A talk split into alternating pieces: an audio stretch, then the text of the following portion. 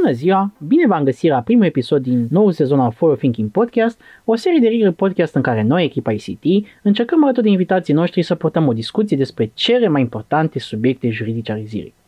Astăzi o am alături de mine pe Justina Sima, avocat în cadrul echipei ICT și unul dintre cei mai creativi specialiști de real estate pe care îi cunosc. Bine te-am găsit, Justina. Bine, bună, bine te-am găsit și mersi frumos de descriere. Mă bucur să avem ocazia să discutăm astăzi despre un subiect care cred eu că este pe buz- buzele multora dintre cei care ne ascultă.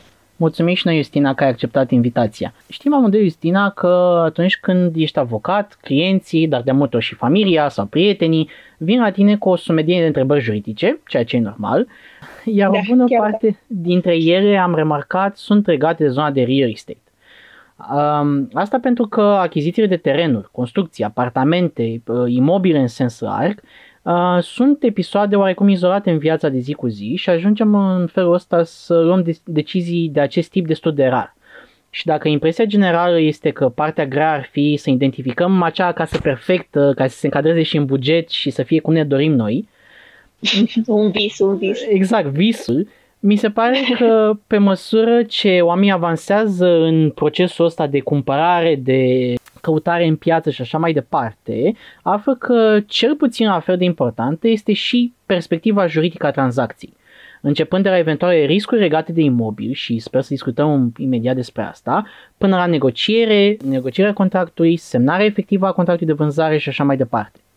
Așa că planul astăzi este să încercăm să răspundem la câteva dintre cele mai importante întrebări legate de cumpărarea de imobile și să te rog să încercăm împreună să facem lucruri mai puțin complicate pentru cei care ne ascultă și doresc să cumpere un imobil. E corect, exact partea aceasta juridică, mai puțin plăcută la o primă vedere și mai tehnică, fie că vorbim despre cum e scris contractul de vânzare în sine sau despre documentele de care avem nevoie, fie că vorbim despre aspectele practice cu care ne putem întâlni sau despre eventuale riscuri legate de imobil, Uh-huh. toate elementele acestea sunt împreună un factor esențial care până la urmă contribuie tot la stabilirea confortului cumpărătorului. Exact.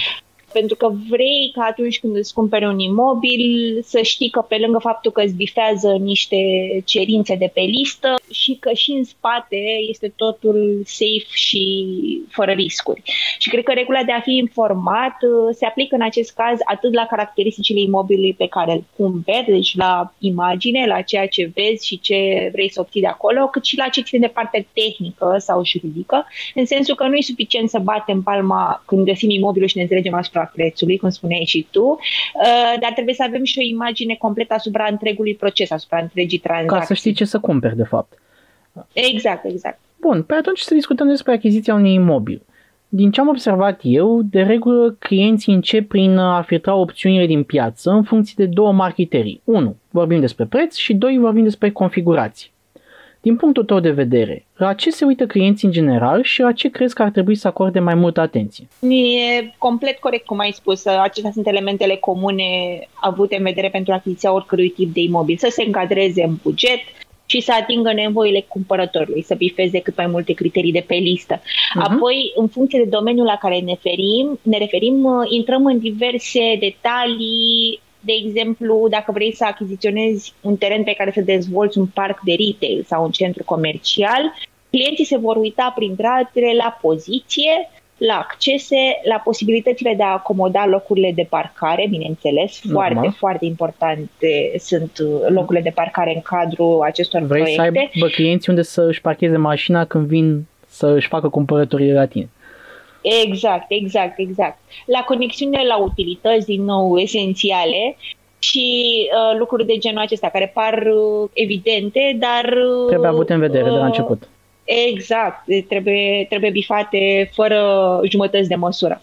La o scară mai mică, dacă ești, de exemplu, în pragul achiziției unui apartament sau a unei case, Mhm. focusul va fi diferit în funcție de imobile deja construite, unde lucrurile sunt cumva un pic mai uh, clare, Ok. uh, sau dacă vorbim despre un proiect în curs de desfășurare.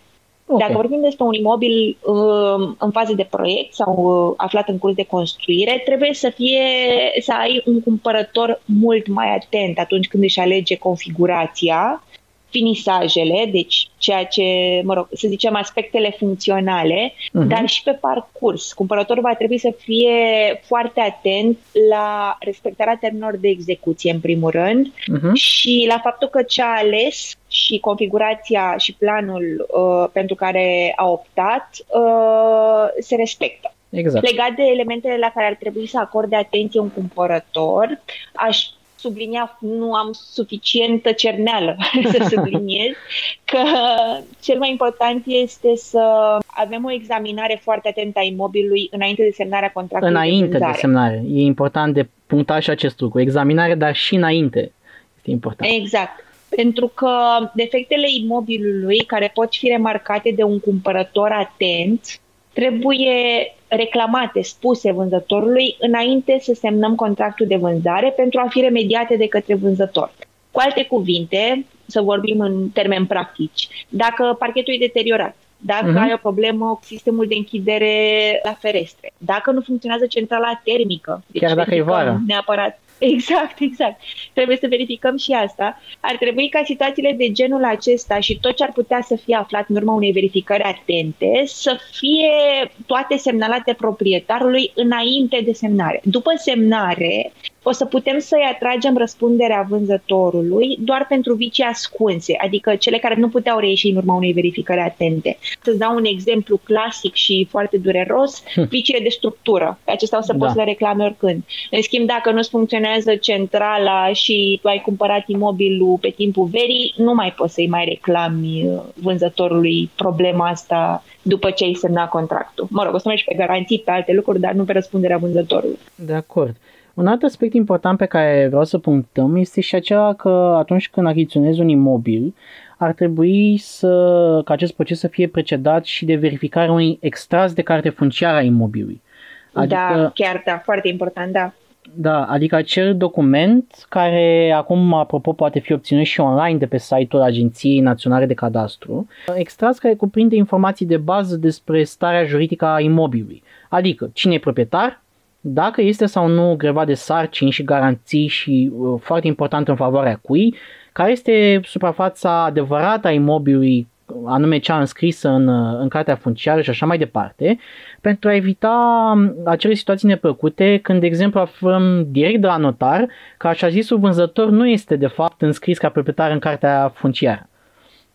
Asta e un scenariu foarte, foarte trist, da, cu ocazia asta o să mă leg de ce ai spus și mă gândesc să punctăm un pic ce este cartea funciară. Te rog, te rog. Uh, cartea funciară, un concept nu, nu știu dacă suficient de popular, ea este un registru public în care sunt consemnate detalii despre imobilele aflate în, proprietatea, în proprietatea persoanelor fizice sau juridice. Uh-huh. Ca să mhm. facem o paralelă foarte simplă cu un concept de data asta mai popular. Cartea funciară e pentru imobile, cam ce este Registrul Comerțului pentru Societăți. Iar extrasul de carte funciară e ca un fel de CV al imobilului, să zicem. Mm, și prin solicitarea unui extras de carte funciară acum și online, ceea ce este un mare plus, mai o să putem să avem acces la toate aceste detalii legate de imobilul pe care avem în plan să-l achiziționăm. Deci, da, foarte, foarte important e să avem un extras de carte funciară la zi pentru imobil. Bun. În practică există frecvent o serie de situații când e necesar să încheiem uh, un antecontract înainte de contract de vânzare efectivă, acela visat de către părți. De exemplu, în situația în care a, imobilul este în curs de construire sau chiar în fază de proiect, unde schema clasică este să încheie o promisiune de vânzare, în baza căreia se va plăti un avans din preț iar abia la finalizarea construcției se va încheia și mult doritul contract de vânzare uh, și când se va achita și restul de preț. Ce propun acum este să discutăm puțin despre aceste antecontracte și la ce ar trebui să fie atent uh, un potențial cumpărător. Cred că primul lucru pe care aș vrea să-l uh, punctez este că prin semnarea unei promisiuni de vânzare nu are loc transferul efectiv al dreptului de proprietate de la proprietar la, zicem, potențialul cumpărător. Categoric. Așa cum îi spune și numele, proprietarul doar îi promite cumpărătorului, potențialului cumpărător, că îi va transfera dreptul de proprietate, iar acest transfer are loc doar la momentul semnării contractului de vânzare. Cu toate acestea, promisiunea este foarte importantă pentru că se reglează deja majoritatea condițiilor în care ar urma să aibă loc transferul între părți. Deci uh-huh. deja trebuie să avem o descriere completă a imobilului și, a, și aici noi mereu recomandăm clienților noștri să atașeze o schiță a imobilului la Foarte important de deja. Exact. Și dacă avem, nu știu, alte imobile auxiliare, să zicem, nu știu, locul de parcare, parcarea în sine, configurație, tot, să fie totul prins în schiță, uh, să avem deja stabilit prețul, Uh, termenele de plată, termenele de execuție, garanțiile, condițiile, cam tot cadrul contractual. Deci decizia trebuie să fie deja fermă cu privire la acel imobil, iar uh, cumpărătorul să fie verificat deja toate aspectele legate de acel imobil, inclusiv situația juridică. De acord și tot legat de etapa de negociere ante contractului, un alt aspect important uh, pe care trebuie să aibă în vedere cei care ne ascultă este ce se întâmplă cu avansul plătit în situația în care lucrurile nu merg așa cum ne dorim. De exemplu, e important ca un cumpărător să se asigure că atunci când dă un avans, acesta nu va fi reținut de vânzător în cazul în care, de exemplu, nu o să se poată încheia contractul din cauze, contractul final de vânzare, din cauze care nu pot fi controlate de el, cum ar fi situația în care banca nu îi mai acordă cumpărătorului finanțarea pe care și-o dorea acesta. Bun. Da, da, da. Am am încheiat uh, promisiunea, construcția este finalizată, ajunge la mare moment al semnării contractului de vânzare. Ce documente trebuie obținute? Hai să facem, te rog, împreună un checklist pentru cei care ne ascultă. Hai să facem atunci o listă foarte scurtă, esențială, trebuie să avem așa, certificat de atestare fiscală. Ok. Uh, acesta trebuie să ateste plata la zi de către proprietar a tuturor impozitelor datorate pentru imobil. Apoi, dacă avem de-a face cu o clădire, cu transferul unei clădiri, unei clădiri, trebuie să avem un certificat de performanță energetică pentru acea clădire. Uh-huh. Dacă avem de-a face cu achiziția unui apartament într-un bloc de locuințe unde este deja constituită asociația de proprietari, vom avea nevoie și de o adeverință de la asociația de proprietari. Okay. Apoi, în toate cazurile în care există un imobil racordat la utilități, trebuie să avem facturile de utilități pentru imobilul respectiv împreună cu dovezile de plată la zi, deci un set complet de facturi și alte documente, dar uh, nu mai puțin importante, ci poate chiar cele mai importante, uh-huh. vorbim de dosarul de acte de proprietate, cel la care ne-am uitat deja încă de dinainte să semnăm promisiunea sau dacă nu ne-am uitat uh, acum e, momentul. e absolut necesar absolut exact. Uh, e foarte important acest dosar, iar uh, potențial, uh, potențialul cumpărător ar trebui să verifice titlul proprietarului, actele de transfer anterioare și eventual situații precum existența unor cereri de revendicare depuse de foștii proprietari. Asta așa în linii foarte, foarte mari. De acord.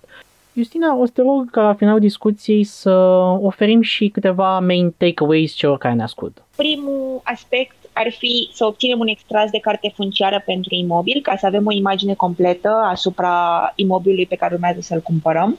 Okay. Al doilea lucru ar fi examinarea atentă a imobilului înainte de semnarea contractului de vânzare, ca să reclamăm la timp proprietarului viciile aparente, cele pe care le putem vedea în urma unei examinări atente.